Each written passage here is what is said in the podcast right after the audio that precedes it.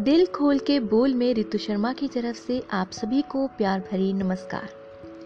दोस्तों, अवसर और सूर्योदय में एक ही समानता है कि देर करने वाले हमेशा इन्हें खो देते हैं। और शायद हो भी यही रहा है। हमने अपनी लापरवाहियों की वजह से एक साल बर्बाद कर दिया, कोरोना का मज़ाक बनाया। मैं तो यही कहूँगी कि अपनी और अपनों की जिंदगियों का मज़ाक बनाया। और अब जब सब कुछ हाथ से फिसलता जा रहा है ना तो ठीकरा एक दूसरे पर फोड़ने का दौर चल पड़ा है। इस आपदा के समय में दोष तो एक दूसरे पर लगा ही रहे हैं, पर क्रेडिट लेने से भी पीछे नहीं हट रहे। आज सुबह की बात है फेसबुक चेक करी थी कि देखा कि कोविड पेशेंट्स के लिए सरकारें राशन मुहैया करवा रही हैं, और उन राशन की थैलियों पर अपनी फ़ोटो लगाकर प्रचार भी किया जा रहा है।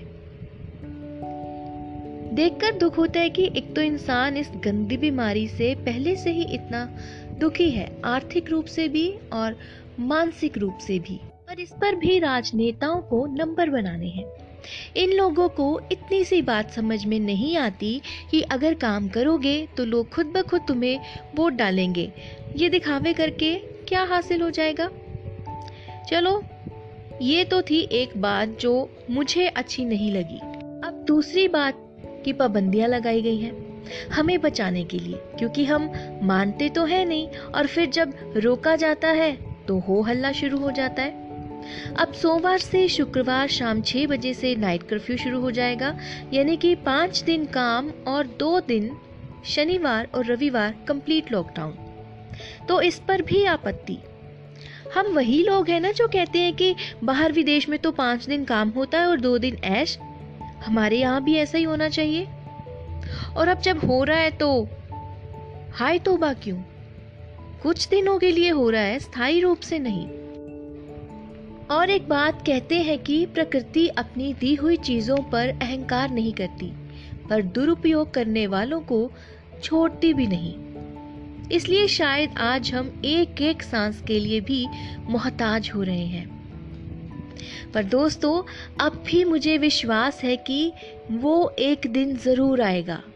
जी हाँ वो एक दिन ज़रूर आएगा जब समाचार चैनलों पर हम देखेंगे कि देश भर में कोविड के कोई मामले सामने नहीं आए।